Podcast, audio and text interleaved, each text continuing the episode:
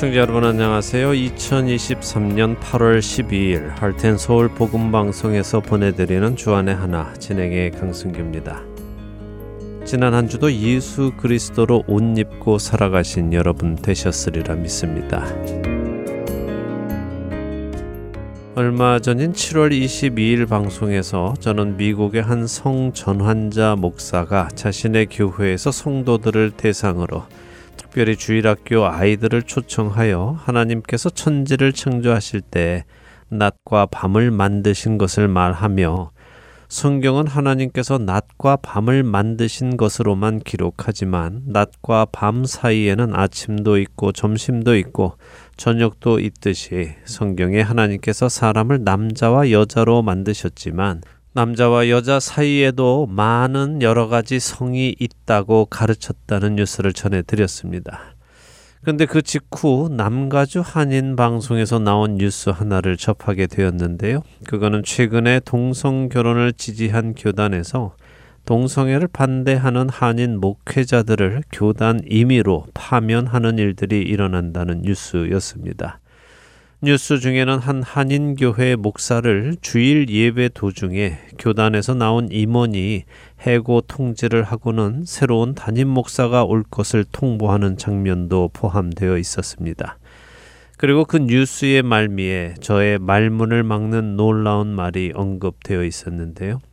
저는 그 말을 듣고 저의 귀를 의심하지 않을 수 없었습니다. 첫 찬양 들으신 후에 말씀 나누겠습니다.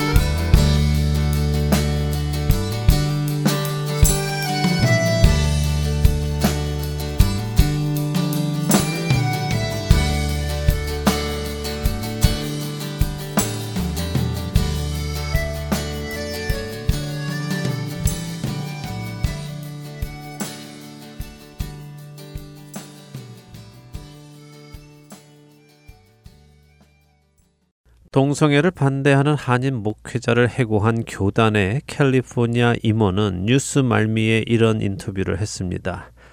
예수님은 동성애자든 누구든 차별 없이 말씀을 전했습니다. 라고요. 이 말은 분명 맞는 말입니다. 예수님은 모든 죄인을 향해 복음을 전하셨습니다. 예수님은 죄인을 부르기 위해 오신 분이기에 모든 죄인에게 말씀을 전하셨지요. 근데 그 교단의 임원은 예수님이 동성애자든 누구든 차별 없이 말씀을 전했다고 말한 후에 이런 말을 덧붙였습니다. 어떤 신학자들에 의하면 성경에 바울이 게이였다고 주장을 하는 구절이 있습니다. 바울이 LGBTQ였다고 쓰여 있는 주장이 있습니다. 라고요. TV 뉴스에서 그것도 교단의 임원 정도의 리더십의 자리에 있는 사람이 이런 말을 한다는 것이 처음에는 믿어지지 않았습니다. 혹시 이 뉴스가 가짜 뉴스는 아닐까 의심까지 되었지요. 단순히 동성애를 옹호하는 정도가 아니라 사도 바울까지도 동성애자였다고 몰아가는 저런 논리가 정말 교회 안에 존재할 것이라고는 믿어지지 않았기 때문입니다. 하지만 그 뉴스는 사실이었습니다. 그리고 저는 지금 우리 시대 교회 안에, 특별히 미국 교회 안에 이러한 왜곡된 가르침들이 계속해서 밀려 들어오고 있다는 것을 알게 되었습니다. 한 예로 미국의 동성애자 사역자는 자신의 유튜브를 통해 설교를 하며 요한복음 11장에 예수님께서 죽은 나사로를 살리시는 장면을 이렇게 해석했습니다. 나사로는 우리 동성애자들을 상징합니다. 죽은 나사로에게 예수님께서 나오라고 하신 것 같이 죽은 것 같이 어둠 속에 숨어 있던 우리 성소수자들을 예수님께서 나오라고 말씀하십니다. 라고요. 그 사역자가 이렇게 말하는 이유는 성소수자들이 자신들의 성 정체성을 밝히는 것을 영어로 커밍 아웃이라고 표현을 하는데 예수님께서 나사로에게 come out이라고 말씀하셨기 때문에 그것이 곧 자신들 성소수자들에게 커밍아웃을 하라는 말씀이라며 성소수자들의 커밍아웃을 부추겼습니다.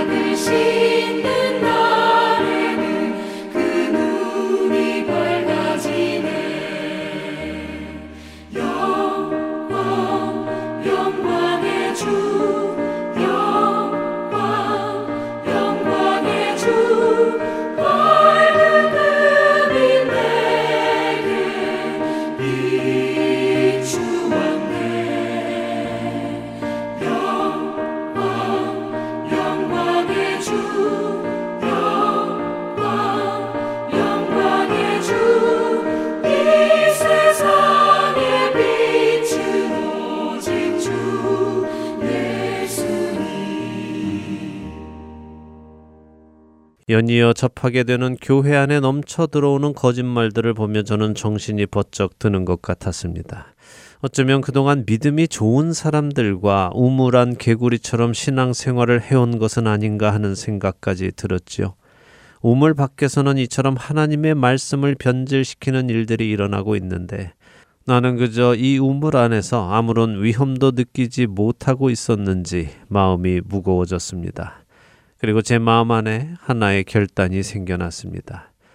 그동안 우리 하트앤소울 복음 방송을 CD와 팟캐스트 그리고 홈페이지와 스마트폰 앱으로는 전달했지만 많은 분들의 요청에도 불구하고 유튜브 방송은 하지 않고 있었지요. 그 이유는 방송에서도 몇 번 설명을 드렸듯이 유튜브를 통해 방송을 들으시는 것은 좋지만 유튜브에 올라와 있는 수많은 자극적인 영상들과 비성경적인 가르침들, 그리고 이단들의 영상에 우리 청취자들이 노출이 되었다가 오히려 악영향을 받게 되는 통로가 되지 않을까 걱정스러웠기 때문입니다. 그리고 실제로 많은 분들이 이 부분을 염려하시며 함께 걱정을 해 주셨죠. 하지만 이번에 이렇게 거짓 설교들과 성경을 왜곡하는 영상들이 저렇게 버젓이 돌아다니며 사람들을 혼란스럽게 하고 미혹하는 것을 보며 이렇게 소극적으로 해서는 안 되겠다는 생각이 굳어졌습니다. 그리고 너는 말씀을 전파하라. 때를 얻든지 못 얻든지 항상 힘쓰라라는 디모데후서 4장 2절의 말씀을 통해 우리가 해야 할 일에 확신을 얻게 되었습니다. 그래서 오랫동안 고민해 오고 기도해 오던 방법, 곧 유튜브와 소셜 네트워크를 통해서도 하트앤소울 복음 방송의 프로그램들을 전하기로 결정을 내렸습니다.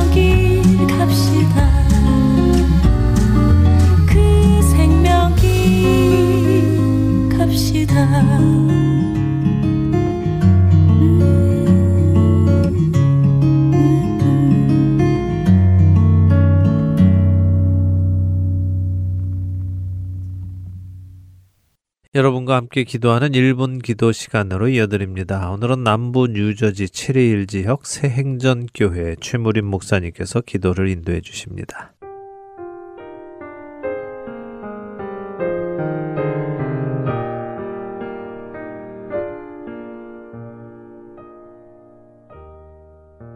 하덴서울 복음방송 애청자 여러분 안녕하셨습니까? 저는 남부 뉴저지지 체릴 인근에 있는 체릴 생존교회를 다녀가고 있는 최무림 목사입니다. 오늘 1분 기도 시간에 함께 기도할 제목을 나누고 기도하겠습니다.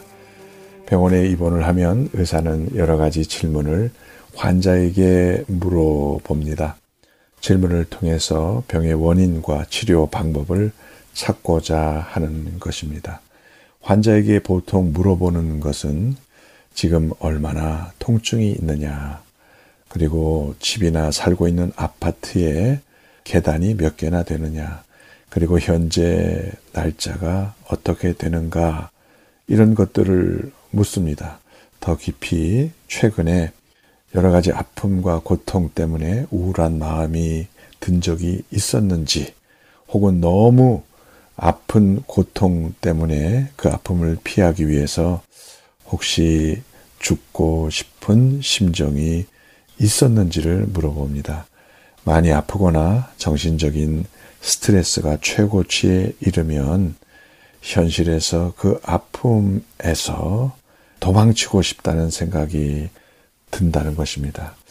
예, 다윗은 자신이 당한 이와 같은 어려움을 이렇게 표현했습니다. 내가 비둘기처럼 날개가 있다면 광야로 도망가고 싶다라고 말입니다. 그러나 다윗은 광야로 도망간 것이 아니라 최종적으로 하나님 품으로 어, 숨었던 것입니다. 현실의 어려움 속에 우리가 도망치고 싶은 마음이 들 때도 있습니다. 그러나 그럴 때 우리는 하나님의 품으로 달려가야 할 줄로 믿습니다. 우리 주변에 원치 않는 사고나 또는 어려움이나 또 고통 속에 빠져 있는 분들이 있습니다. 여러분 주변에도 혹시 그런 사람들이 있거나 여러분들이 그런 사람이라면 이 시간에 함께 하나님께 다윗과 같은 기도를 드릴 수 있기를 원합니다. 하나님, 내가 다른 것으로 피하지 아니하고 하나님께 피하기를 원합니다. 주님께 피하기를 원합니다. 이 문제와 어려움을 주님께 가지고 가기를 원합니다. 주님께서 받아주시고 내가 주님께 피함으로 하나님의 놀라운 은혜를 받기에 부족함이 없도록 인도하여 주시옵소서. 우리 이렇게 우리 함께 기도하시겠습니다.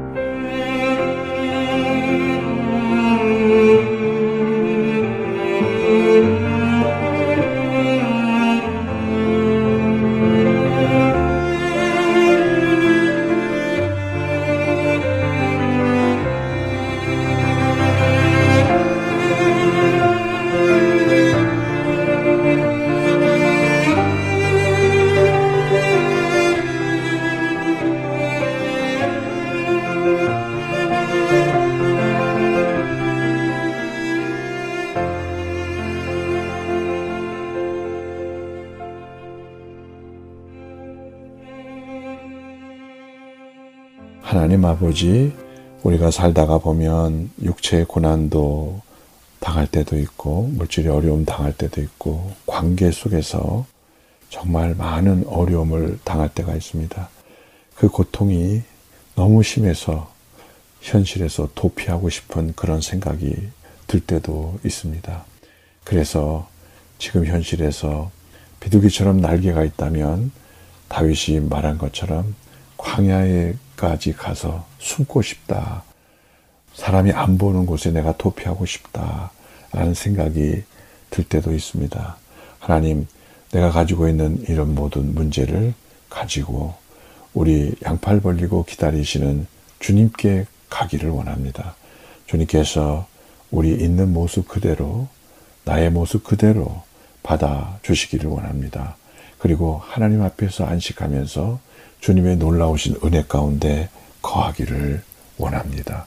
하나님 아버지, 하나님만이 유일한 우리의 소망이시고 나에게 힘 주시는 분이시며 영원한 영생의 길을 인도하시는 분이심을 믿습니다.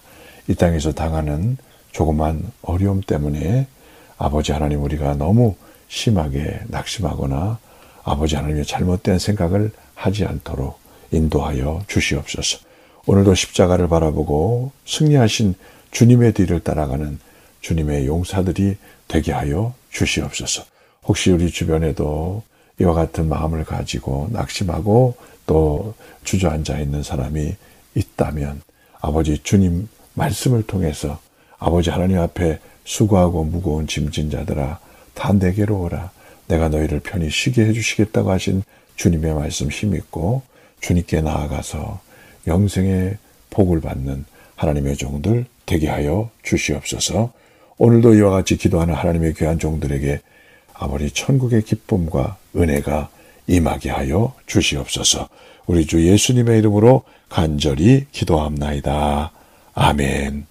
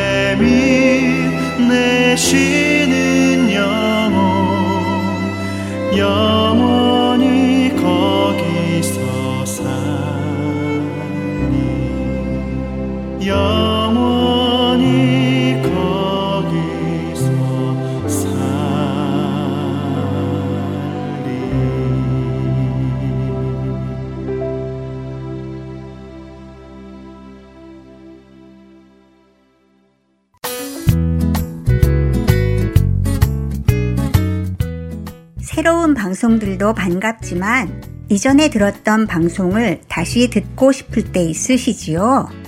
혹은 다른 사람에게 그 방송만 전해주고 싶을 때도 있으시지요? 저희 할트앤서울 복음방송에서는 그 방송만 모아서 따로 mp3 cd로 제작해 놓았습니다.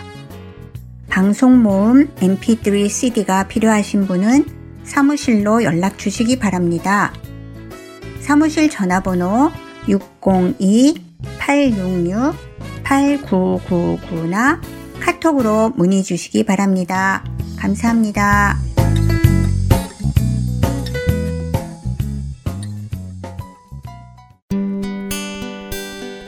기쁜 소식 사랑으로 땅끝까지 전하는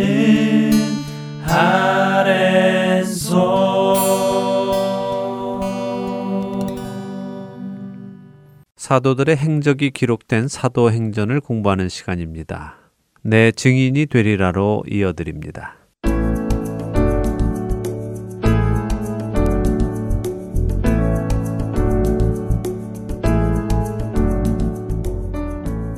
여러분 안녕하세요. 예수 그리스도의 생명의 복음이 전해져 가는 초대 교회의 이야기 사도행전을 공부하는 시간입니다.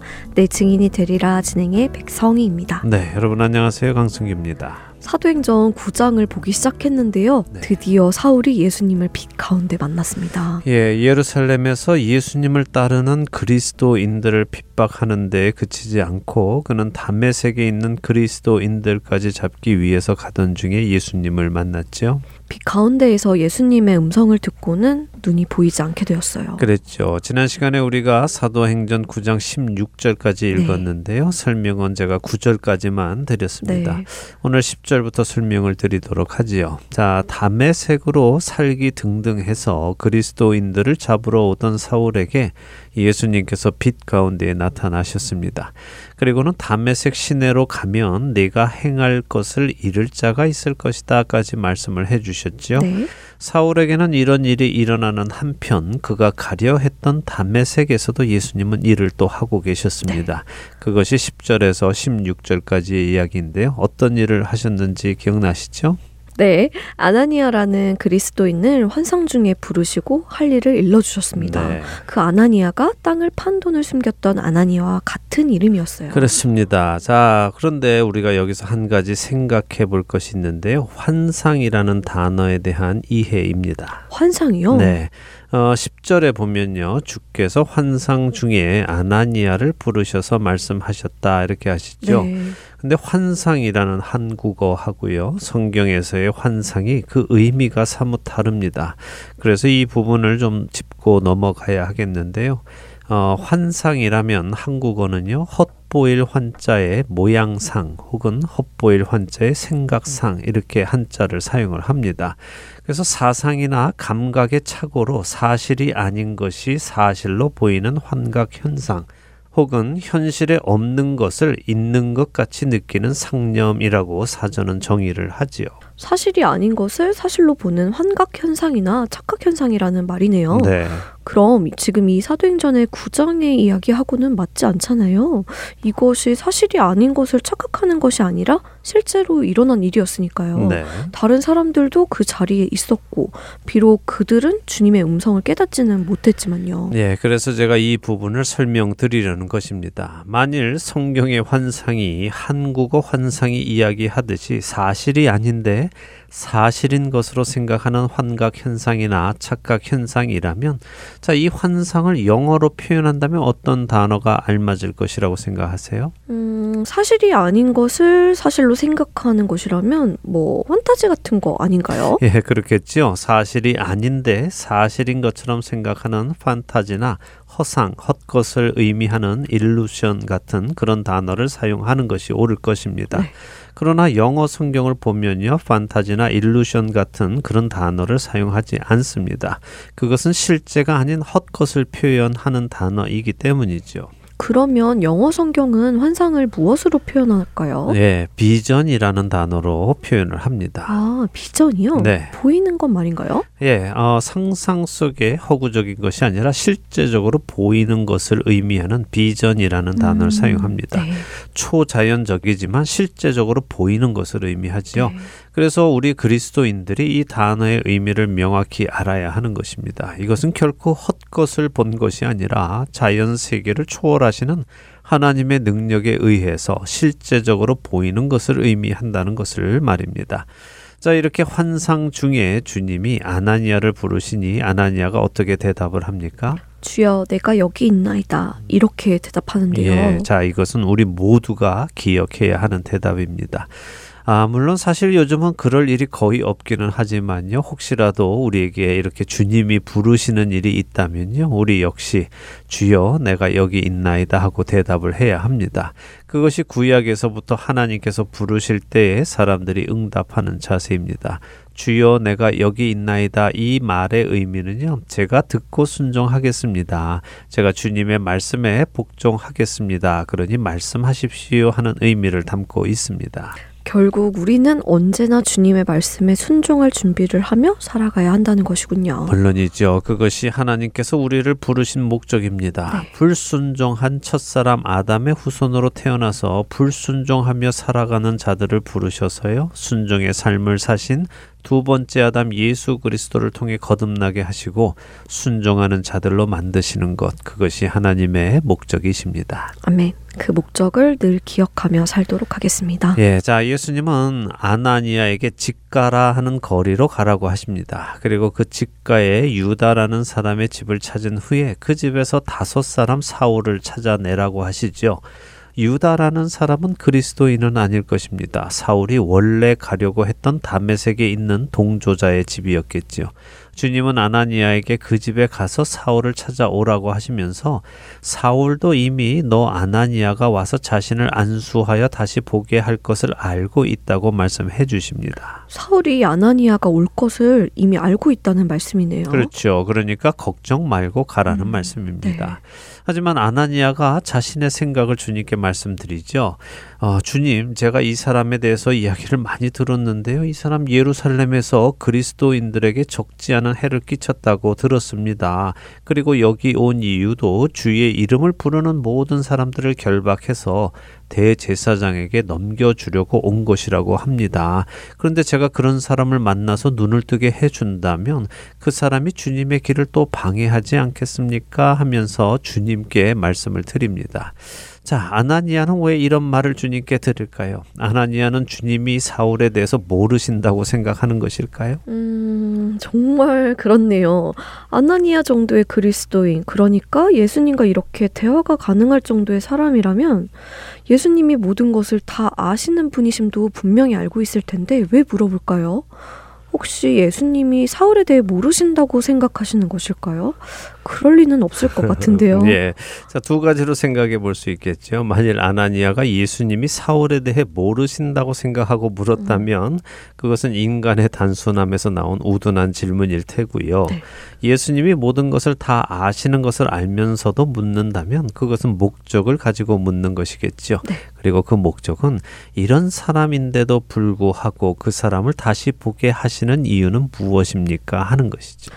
아, 주님이 하시려는 일이 궁금한 것이군요. 왜 그러시는지 말이에요. 네, 이것은 아나니아가 주님의 음. 말씀에 불순종하려고 네. 하거나 불평을 하는 것은 아닙니다. 네. 그냥 궁금한 것이죠.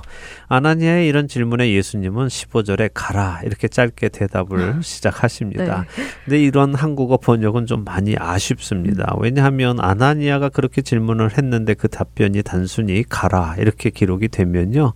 이것은 마치 야 아나니아야 넌 잔말하지 말고 가 이렇게 하시는 것처럼 오해할 수 있기 때문이죠. 네, 그럴 수 있네요. 그냥 가라 이렇게만 하시면 정말 야 시끄러워 너는 입 다물고 가 시키면 시키는 대로 해 이렇게 받아들일 수도 있을 것 같아요. 예, 그래서 제가 아쉽다고 네. 말씀을 드리는 것인데요. 같은 구절을 킹 제임스 성경 같은 경우는 참 멋지게 번역을 해놨습니다. 자, 가라 이 말씀을 단순히 go 이렇게 번역한 것이 아니라 go your way 이렇게 번역을 했죠. 음, go your way요. 네, 너의 길을 가라. 그런 말씀인가요? 그렇죠. 확실히 어감이 다르기는 하네요. 잔말 말고 가라. 이렇게 하시는 것이 아니라 너는 너의 길을 가라 라고 하시며 이것이 너에게 맡겨진 일이다 라고 하시는 것처럼 들려요. 예, 맞습니다. 이 말씀을 영적으로 다시 이해한다면 이런 말씀입니다. 음. 아나니아야, 너는 너의 길을 가라. 그러면 사울은 사울의 길을 가게 될 음. 것이야. 자, 이어지는 16절에서 주님은 그가 이방인과 임금들과 이스라엘 자손들에게 예수님의 이름을 전할 것을 말씀하시잖아요. 네. 그러니까 주님이 부르신 각 사람에게 각각 주어진 역할이 있다는 말씀입니다. 특별히 예수님은 사울이 예수님이 택하신 예수님의 그릇이라고 표현을 하십니다. 사울이 예수님의 이름을 위하여 고난을 받을 것이고 그것을 그에게 보여줄 것이라고 말씀하시죠. 자, 사도행전 9장 15절과 16절을 다시 한번 읽어 주시겠습니까? 네, 사도행전 9장 15절과 16절입니다. 주께서 이르시되 가라 이 사람은 내 이름을 이방인과 임금들과 이스라엘 자손들에게 전하기 위하여 택한 나의 그릇이라.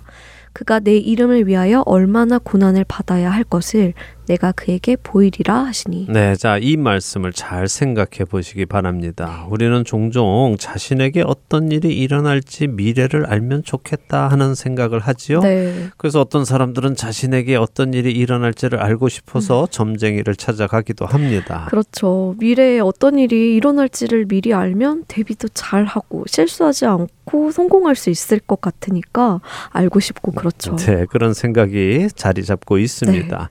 어, 내게 어떤 일이 일어날지 미리 보여주신다면 그 길을 잘 갈 수 있을 것 같습니다. 자, 그런데 어떻습니까? 우리 생각에는 우리가 자신의 미래에 어떤 일이 일어날지 보여주시면 그 길을 잘 갈 것 같은데, 만일 그것이 정말 사실이라면 주님이 보여주시지 않겠습니까? 그런데 주님이 잘 보여주시던가요? 아니요, 안 보여주시던데요. 그렇죠. 잘 안 보여주시죠. 네. 한번 생각해 보세요. 백성이 아나운서나 지금 방송을 들으시는 애청자 여러분들이나 만일 지나간 10년 동안 여러분에게 일어난 일들을 10년 전에 주님이 보여주셨다면 여러분이 그 10년 동안 일어날 일을 미리 아셨다면 여러분은 그 길을 가겠다고 10년 전에 선택하셨을 것 같으십니까? 아니면 아유 이 길을 가라고요? 아닙니다. 저는 못 가겠습니다 하고 택하지 않으셨을 것 같으십니까? 음, 저는 저는 못 가겠습니다라고 택했을 것 같습니다. 네, 10년 동안 아주 힘드셨나요? 힘들었던 것 같은데요. 네, 맞아요. 예, 지난 10년이 나쁘지 않았던 사람들은 어, 예, 그 길 괜찮습니다. 가겠습니다 하고 택했을 것이고요. 그 지난 10년의 길이 아주 힘들었던 사람들은 아우 주님 왜 그러세요? 저는 못 가겠습니다라고 거부했을 것입니다. 자, 예수님은요, 사울에게 그가 내 이름을 위하여 얼마나 고난을 받아야 할 것을 보여주시겠다라고 하셨습니다. 만일 여러분이 사울이라면 예수님이 보여주시는 그것을 보여주신다면 어떨지 한번 생각을 해보시죠. 제가 고린도 후서 11장 23절에서 28절에 기록된 사도 바울에게 일어난 일을 하나하나 정리해서 알려드리겠습니다. 사도 바울이 경험한 일들 말인가요? 네, 고린도 후서 11장 23절부터 음, 28절에 네. 사도 바울은 스스로 나에게 이런 일들이 있었다라고 음. 기록하는데요. 네. 자, 먼저 그는 수고를 넘치도록 했습니다. 옥에 갇히기도 했습니다. 매도 수없이 맞았습니다. 여러 번 죽을 뻔 했습니다. 40에서 하나 감한 매를 다섯 번 맞았습니다. 세 번 태장으로, 다시 말해 몽둥이로 맞았습니다. 한 번은 돌로 맞았지요. 세 번 배가 파선을 당해서 일주야를 깊은 바다에서 지냈습니다. 강의 위험과 강도의 위험, 동족의 위험, 이방인의 위험, 시내의 위험, 광야의 위험, 바다의 위험, 거짓 형제 중의 위험, 수고하고 애쓰고 여러 번 자지 못하고 줄이고 목마르고 굶고 춥고 헐벗고 날마다 교회 때문에 염려하며 눌리면서 살아왔다고 했습니다. 자, 이것을 주님이 여러분께 다 보여주신다면 주님께서 내가 지금부터 너를 불러서 이런 힘든 일들을 당하면서도 복음을 전하게 해줄 거야 라고 하신다면 백성이 아나운서는 네, 감사합니다 하고 받아들이시겠습니까? 너무 어려운 질문입니다. 어, 그 길을 택해야 한다는 것을 알면서도 섣불리 네 하겠습니다라고 저는 답을 못할 것 같습니다. 정말 어려운 질문이네요. 네, 어려운 질문이죠. 그렇지만 정말 쉽게 대답할 수 있는 질문은 아닙니다. 답은 각자 여러분이 생각하시고 하면 될 것이라고 네. 생각합니다. 중요한 것은 이것입니다. 예수님은 사울에게 그것을 보여줄 것이라고 하셨고, 사울은 그것을 보고도 그 길을 가기로 선택했다는 것입니다. 자, 사울은 왜 선택을 할까요? 그 모든 일을 겪어도 그 부르심이 그 모든 고난보다 더 가치 있다는 것을 알기 때문이겠죠. 물론입니다. 자, 그렇다면 우리 각자에게도 그 기준이 동일하게 적용이 될 것입니다. 네. 내가 그 길을 선택한다면 나 역시 복음이 더 가치 있음을 알고 있다는 것이고 그 길을 선택하지 못한다면 내게 복음의 가치는 그것보다 덜한 것이겠지요. 어쩌면 우리는 우리에게 무슨 일이 일어날지 일일이 모르는 것이 더 좋을지도 모릅니다. 그래서 주님께서 알 려주시지 않으시겠죠. 네. 자, 다시 본문으로 돌아와서요. 주님이 이렇게 설명을 해 주시니까 아나니아는 어떤 반응을 보입니까? 사도행전 9장 17절에서 19절 세 절 읽어 볼까요? 네, 사도행전 9장 17절부터 읽습니다.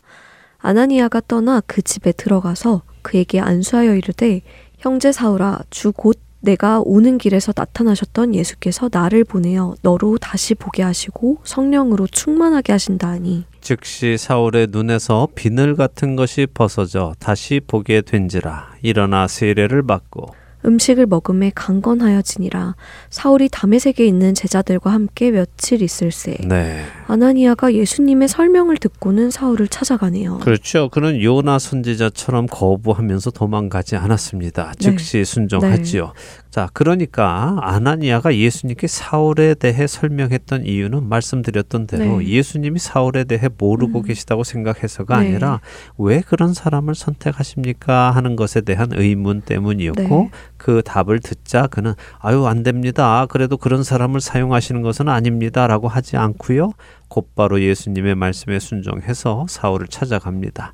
더 나아가 아나니아는 사울을 뭐라고 부릅니까? 형제 사울아 이렇게 부르네요. 네, 자 생각해 보세요. 이게 쉬운 일일까요? 아니요. 예, 아나니아는 사울이 얼마나 심하게 교회를 박해했는지 다 들었다고 했습니다. 또한 자기가 살고 있는 다메섹에 교회를 핍박하기 위해 오고 있다는 소문도 이미 들어 알고 있었지요. 사울이 잡아 가둔 그리스도인들 중에 아나니아가 개인적으로 아는 사람이 없었을까요? 당시 그리스도인들이 서로 서로를 형제자매로 생각하며 가진 것을 서로 통용하고 떡을 떼고 교제를 했는데 아나니아가 아는 사람 중에 사울에 의해 핍박을 받은 사람이 없었을까요? 분명히 있었을 것입니다. 자, 그렇다면 대부분의 사람들은 그렇게 교회를 핍박한 사울을 향해 이를 갈미 생기는 것이 당연합니다. 복수하고 싶고 용서하고 싶지 않은 마음이 생기지요. 아무래도 그런 반응이 일반적일 것 같아요. 아까 말씀하신 요나 선지자처럼요. 그렇죠. 그게 자연스러운 반응이죠. 예, 말씀하신 그 요나는 자기 민족인 이 스라엘을 공격해서 많은 피해를 입힌 원수 아수르를 미워했습니다. 아수르 민족의 잔혹성은요 아주 무시무시할 정도로 대단합니다. 그들의 그 잔인함 아래에서 이스라엘 백성들이 많은 고통을 받았던 것을 요나 선지자는 알고 있지요. 그런데 하나님께서 그 아수르의 수도 니느웨에 가서 회개를 요구하는 메시지를 전하라고 하시니 그것이 너무 싫었습니다. 그래서 그는 니느웨의 반대 방향으로 도망을 갑니다. 이것이 자연스러운 반응인데요. 아나니아는 다릅니다. 이것은 아나니아와 요나의 인간성 차이일까요? 아나니아와 요나의 개인적인 성격 차이일까요? 음, 그건 아닐 것 같아요. 성령님의 내주하심의 차이일 것 같은데요. 그렇습니다. 요나는 아주 중요한 선지자였지만 네. 성령 하나님이 그의 마음속에 살지는 않으셨습니다. 그러나 사도행전의 성도들 안에는 약속하신 성령 하나님께서 살고 계시기에 그들로 말씀에 순종하고자 하는 마음은 물론 말씀에 순종할 능력도 네. 주시는 것입니다. 아나니아는 예수님의 말씀에 엊그제까지 교회를 박해하던 원수 사울을 향해 형제 사울아라고 부릅니다. 이것은 사울의 과거를 용서하고 조건 없이 받아들이는 아나니아의 성숙한 모습을 보여주는 것이죠. 아나니아는 사울을 만나 자초지종을 이야기합니다. 사울 형제, 자네 이곳에 오다가 예수님을 만났다며 예수님께서 나를 보내셔서 자네를 다시 볼 수 있도록 하라고 하셨네. 이제 자네를 성령님으로 충만하게 하시겠다고 약속하셨어 하면서 설명을 해주며 사울에게 안수를 합니다.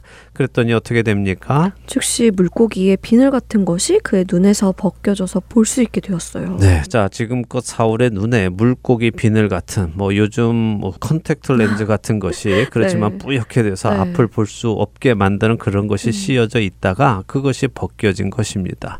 자 사울이 다시 볼 수 있게 되자 그는 즉시 세례를 받습니다. 네. 그리고 음식을 먹으며 건강을 되찾습니다. 그가 회복하고 있는 것입니다. 사흘 동안이나 보지 못하고 아무것도 먹지 않았던 그가 이제는 볼 수 있게 되었고 먹기 시작합니다. 지난 시간에도 말씀드렸지요. 그가 볼 수 없는 것은 외부에서 온 요인이었고 그가 먹지 않은 것은 스스로의 결정이었다고요. 네, 그러셨죠. 그렇다면 똑같이 외부적인 요인으로 그가 다시 눈을 뜨게 되었고, 그가 이제 스스로 다시 먹기로 결정한 것이군요. 네, 그렇습니다. 저는요, 개인적으로 사울이 이렇게 3일 동안 아무것도 먹지 않으며 기도하던 그때에 예수님께서 아나니아에게 말씀하셨던 대로 예수님이 예수님의 이름을 위하여 사울을 택하신 것과 그가 예수님을 위해 어떤 고난을 받을 것인지 또 어떤 사역을 해 나갈 것인지 알려주셨을 것이라고 생각을 합니다. 예수님의 그 음성을 들은 사울은 그 말씀을 거부하려는 것이 아니라 오히려 감사함으로 받고 이제부터 그 일을 감당하기 위해서 먹기 시작하는 것이라고 생각을 합니다. 잘 먹어야 건강을 회복해서 자신에게 맡겨진 사명을 감당하겠죠. 네, 그랬을 것 같네요. 주님께 받은 사명을 감당하기 위해서 힘을 회복해야죠. 예, 담메색으로 예수님을 믿는 자 들을 잡으러 가던 사울. 그 사울이 예수님을 만났습니다. 그리고는 눈이 먼 채로 유다라는 사람의 집으로 갔지만 예수님은 아나니아를 보내셔서 사울을 데리고 오도록 하시고는 그의 눈을 뜨게 해 주셨지요.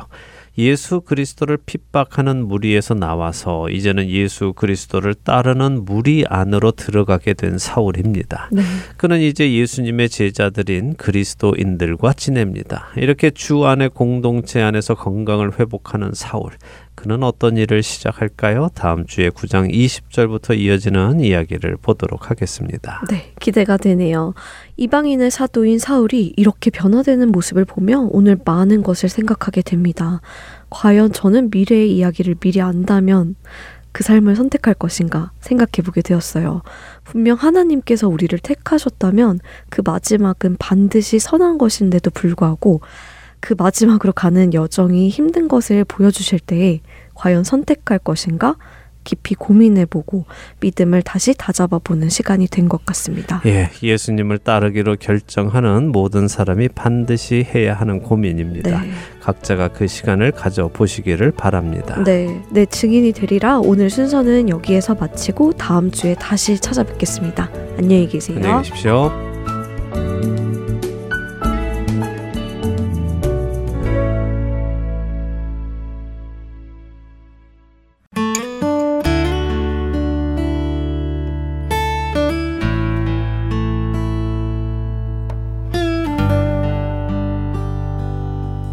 십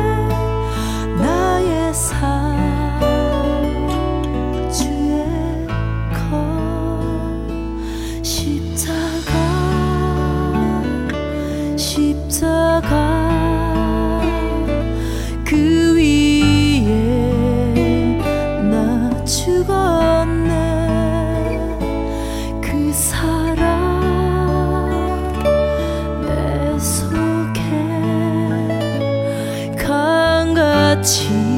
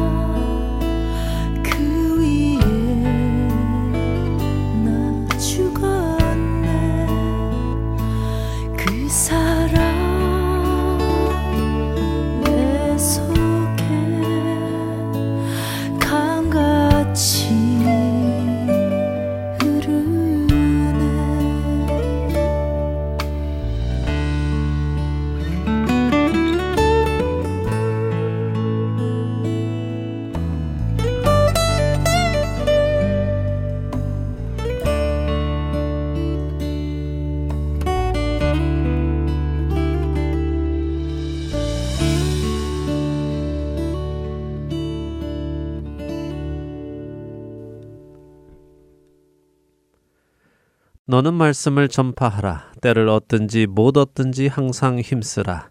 범사의 오래 참음과 가르침으로 경책하며 경계하며 권하라. 디모데후서 4장 2절의 이 말씀을 언뜻 생각해 보면 아무 때나 시도 때도 없이 언제나 말씀을 전하라 하는 느낌으로 다가옵니다. 그런데 먼저 전파하라라는 이 말씀은 선언하라라는 의미입니다. 선포하라는 것이죠. 그리고 그 선포의 대상은 믿는 사람뿐이 아니라 믿지 않는 사람도 포함하는 것입니다. 믿는 사람과 믿지 않는 사람, 결국 모든 사람을 향해 말씀을 선포하라는 말씀입니다. 그런데 때를 얻든지 못 얻든지라는 이 말씀은 우리가 생각하듯이 시도 때도 없이 선포하라는 것이라기보다는 좋은 기회이든지 좋지 않은 기회이든지 모두 선포하라는 말씀입니다. 좋은 기회란 무엇일까요? 좋은 기회는 사람들이 귀를 열고 진리의 말씀을 듣고자 하는 기회를 의미합니다. 바로 이 방송을 CD로든 스마트폰 앱이로든 인터넷을 통해서든 찾아 들으시는 바로 여러분과 같은 애청자들을 말하는 것입니다. 사실 이렇게 매주 열심히 방송을 들으시는 여러분들께 하나님의 말씀을 전하는 것은 즐거운 일이고 또 그리 어려운 일도 아닙니다. 누군가 주님의 말씀을 듣고자 한다는 그것이 저희에게 큰 힘이 되고 동기를 부여하기 때문에 기쁨으로 이 일을 감당할 수 있지요. 그렇다면 좋지 않은 기회는 무엇일까요? 그것은 사람들이 듣지 않으려고 하는 것을 의미합니다. 사도 바울은 이어지는 디모데후서 4장 3절과 4절에 이렇게 설명하시지요. 때가 이르리니 사람이 바른 교훈을 받지 아니하며 귀가 가려워서 자기의 사욕을 따를 스승을 많이 두고 또 그 귀를 진리에서 돌이켜 허탄한 이야기를 따르리라. 이렇게 바른 교훈을 받기 싫어하고 자기 사욕을 채워줄 말이나 찾고 진리는 듣지 않고 허탄한 이야기나 들으려 하는 사람들에게 하나님의 말씀을 전하는 일은 참으로 어려운 일입니다. 할 수 있다면 피하고 싶은 일이지요. 하지만 성경은 계속해서 5절에 이렇게 말씀하십니다. 그러나 너는 모든 일에 신중하여 고난을 받으며 전도자의 일을 하며 내 직무를 다 하라 라고요. 사실 그동안에 저 자신을 되돌아보니 때를 얻을 때, 곧 좋은 기회에만 말씀을 전해 왔던 것 같습니다. 좋지 않은 기회, 곧 듣지 않으려는 사람들을 향해서는 좋은 기회가 아니라며 전하지 않았던 것 같습니다.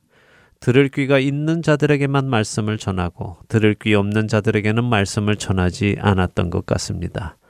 그러나 성경은 우리에게 말씀을 들으려는 자들에게만이 아니라 듣지 않으려는 자들에게도 예수 그리스도의 생명을 말씀을 선언하라고 하십니다.